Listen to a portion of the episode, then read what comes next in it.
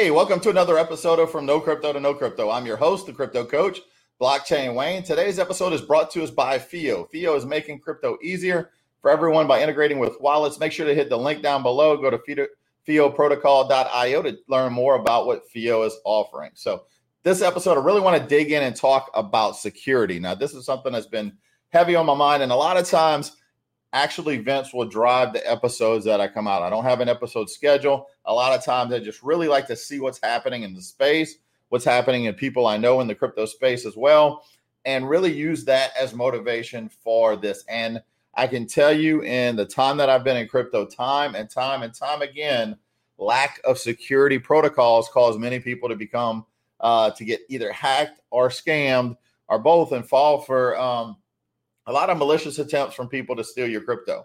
Now, crypto is considered digital gold. A lot of people will say that, especially Bitcoin, right? So, where there's gold, there's pirates. So, where there's digital gold, there's going to be digital pirates. So, it's very important to make sure you protect yourself and take those necessary steps to secure your crypto. One of the best things about crypto is you have total control of your assets. You control your account security, you're the bank, you're the vault, you're the security guard, you're everything all in one. So while that's great, with great response with great responsibility, it's it's something that you can't take lightly. It's something that you need to really not be lazy on it. So many people are lazy. Maybe you're listening to this and this is you. This is one of those things. It's almost like a, a call to rehab. If you're a lazy security person when it comes to your security, it's not too late for you. There's a program you can get in to really take those steps to secure better. And that's what I want to talk about in this episode is really to go through those things that can make things easier uh, for you and make you less prone to either be hacked or scammed. Now, a lot of scammers, a lot of them out there are very lazy as well, and or they look for the path of least resistance. So if you take some extra security measures and do what we're talking about here, it could make you to where you you, you are less likely to be targeted because as new people come into the space, these hackers, these scammers, they're going to target people's ignorance. So if you know what you're doing, it's very easy. So let's talk about it, dig in and talk about that. Let's talk first and foremost about some of the most, uh, I guess you could say, common things that we've seen happen lately. So one of the biggest things that I've seen happen lately in that space are the fake emails or fake text messages. So you get a text message or you get an email, looks like it's from Coinbase or some other exchange or wallet provider you have.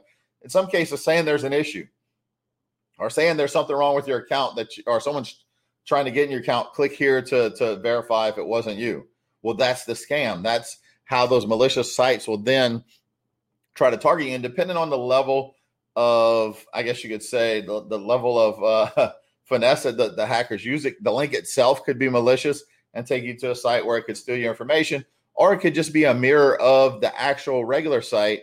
And the second you try to log in with your username and password, boom, they've got you. They got your username and password. So uh, we're going to talk about that. There's also something you can do if they don't, even if someone has your username and password where they still can't get into your accounts. But that's the first step is don't click on those links. Even if you think it looks legit, go to that website. Go to coinbase.com, binance.com. Type it in manually. Don't get lazy and click that link that's in the website definitely don't get lazy and click the message in, in the text message. 99.9% of the text messages that look like they're coming from one of those exchanges are fake. And and that's not just happening with crypto. Like they'll make it look like Facebook, like something's wrong with your Facebook account or your bank account.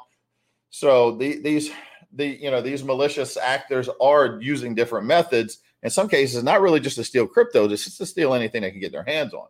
But if they find out you have crypto accounts, it's something that could be targeted. So that's first and foremost don't click on those. That's been one of the biggest scams lately. The other thing, which is kind of related, is sites that are designed to mimic and look like the original site. Now, I mentioned that earlier, but what I'm talking about in this case is like for the biggest example I was using last year when I was talking about talking this to people about this last year. Uniswap was becoming more and more popular popular last year. Decentralized exchange. Uh, it was it was a hotbed of activity. A lot of things were happening there. A lot of projects were launching there, and if you Googled, there were certain points in time where if you Googled Uniswap, three or four fake sites would show up in the Google search results higher than the actual Uniswap website. So Google is not your friend when it comes to that because these hackers understand search engine optimization, SEO, and they can rank higher uh, on that And when they do that, many people would just click on it thinking that's it. Don't want to do that. Type in the website. If you're not sure what the website is, go to a reputable site like CoinGecko or CoinMarketCap.com. Those two will give you. Uh, now that's where it lists all the different cryptocurrencies, but there's also a tab for exchanges to where you can link and make sure you're going to the right exchange. So it'll link you to the right projects. And that's other something else that I talk about a lot is even if you're wanting to look up a certain cryptocurrency, someone tells you about something, you want to learn more about it. If you just Google it and click on the website that comes up, it could take you to a fake site. It could take you to a site that's designed to steal your, your information. So instead, you go to CoinGecko.com, CoinMarketCap.com, and when you search either that crypto or that exchange, the related information it's going to give you is all of that. It's going to link you to their actual uh, website. It's going to link you to the actual social social media channels, uh, the web web explorer, the right contract address. If you're trying to find something that's either on Ethereum chain or Binance Smart Chain or any other chain, where when you want to go to like a swap decentralized exchange to search it, you have to search by the contract address that created it.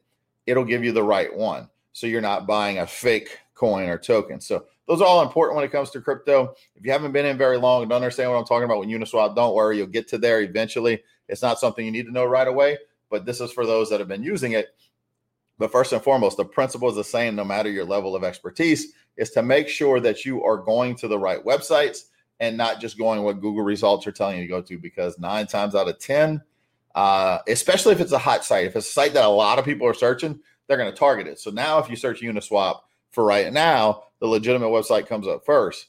But when it was hot, when like that was the place to be and everybody was there, that's what happened. Same thing happened down the road when Pancake Swap came out on Binance Smart Chain. That was that happened at first. So especially when there's a migration, there's something that becomes really hot.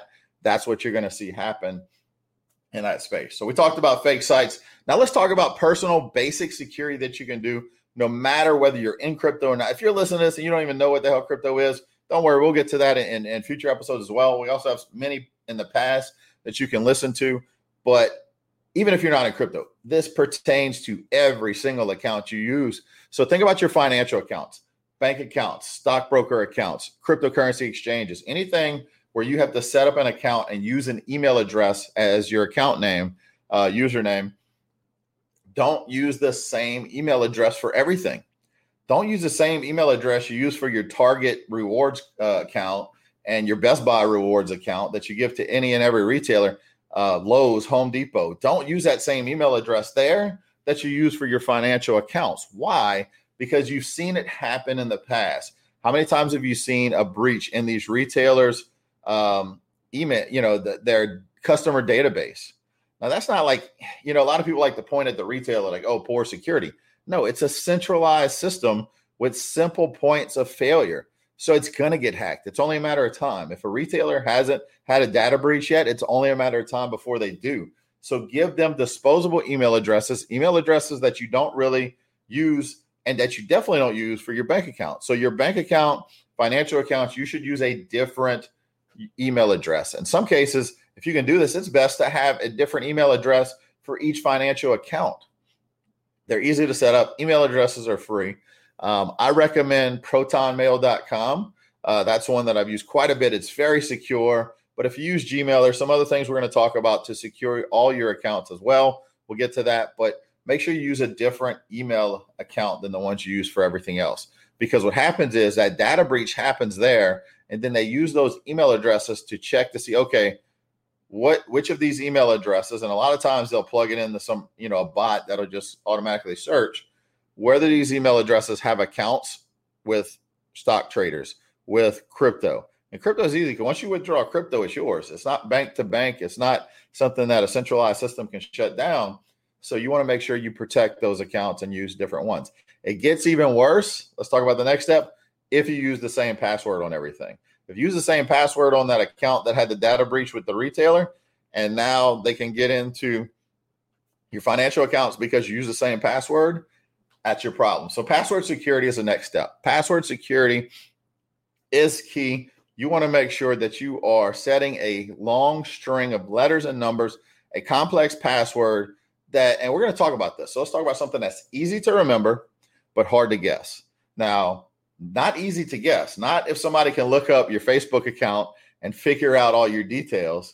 And then here's another thing make sure your security questions aren't answered in your Facebook profile, right? One, one of the security questions may be, What's your mother's maiden name? If you're friends with your mom on Facebook and she lists her maiden name, then you don't want to use that as a security question, as a backup question. That's usually to restore your account.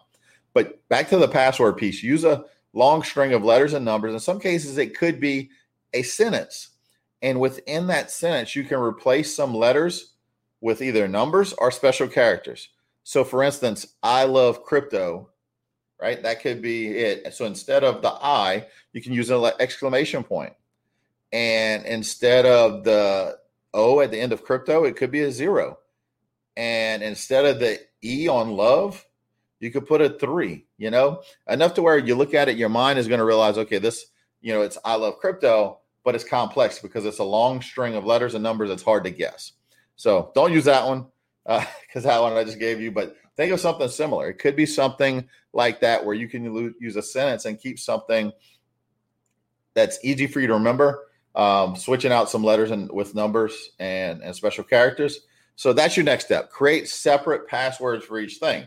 Again, you don't want to have one account get hacked and then something else. So there's a special signifier that you put somewhere in there to identify that's the one you use for this, then do that. Now there's some password uh, programs out there, password uh, like 1Password, one pass, and a few others, uh, password management systems. I'm just I'm still very leery on those. A lot of people have said great things, so I can't really I can only talk to you though about things that I've used, and I haven't used those. Um, and it may be something that could be very secure, but I would recommend do that um, with your passwords. At least make sure it's it's strong, it's secure, and it's not easy to guess. And that like each step you take is one step that makes it harder for a hacker. And like I said, most hackers are looking for the path of least resistance. It's like when water flows. Water is water going to plow through something if it's moving at a slow speed? No, but it's gonna it's gonna go it's gonna flow through the path of least resistance, and that's what's going to happen with hackers as well. So passwords, we talked about passwords. That's it when it comes to passwords.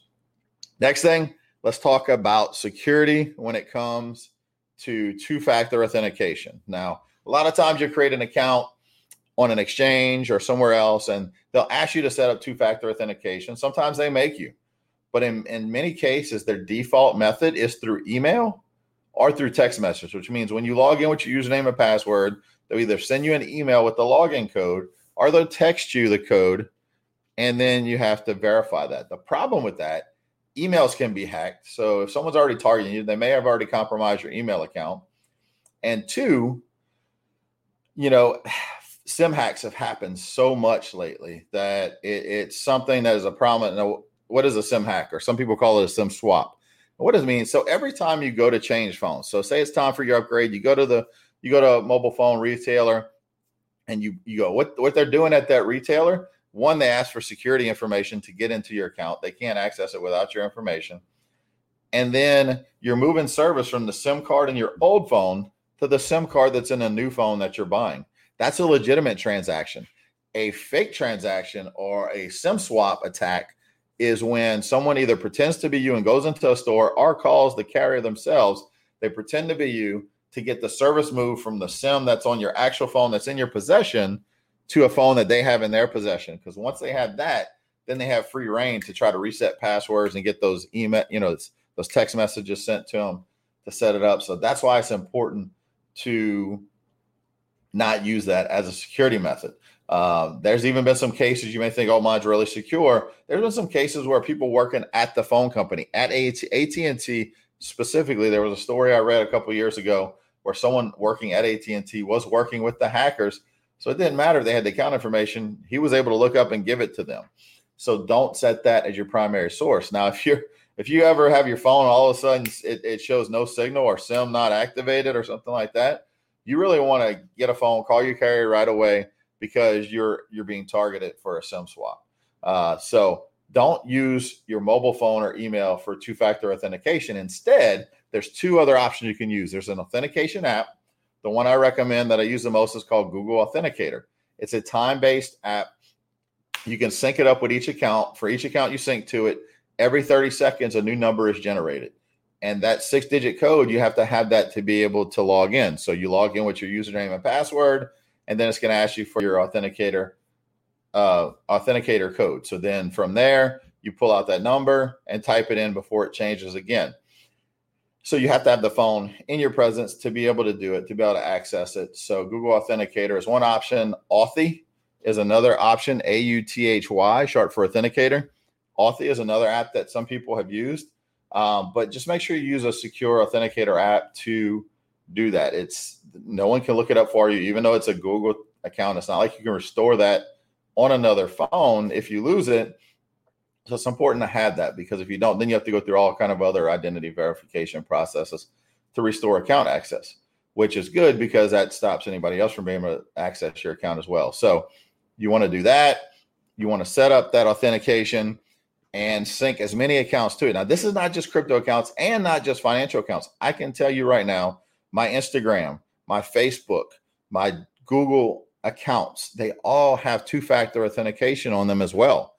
How do I know this? Look, about every three to four days, I get an email saying someone's trying to log into my Instagram account. They're never going to get in, even if they figure out what my password is because of my two factor authentication. But still, people are trying. They're looking for the path of least resistance. So that's why it's important to add that extra layer. Everything we're talking about is adding layers of security, and each layer of security is going to protect you more and more, help you sleep better at night uh, to know that everything's protected. So the app is definitely more secure than text message or email authentication.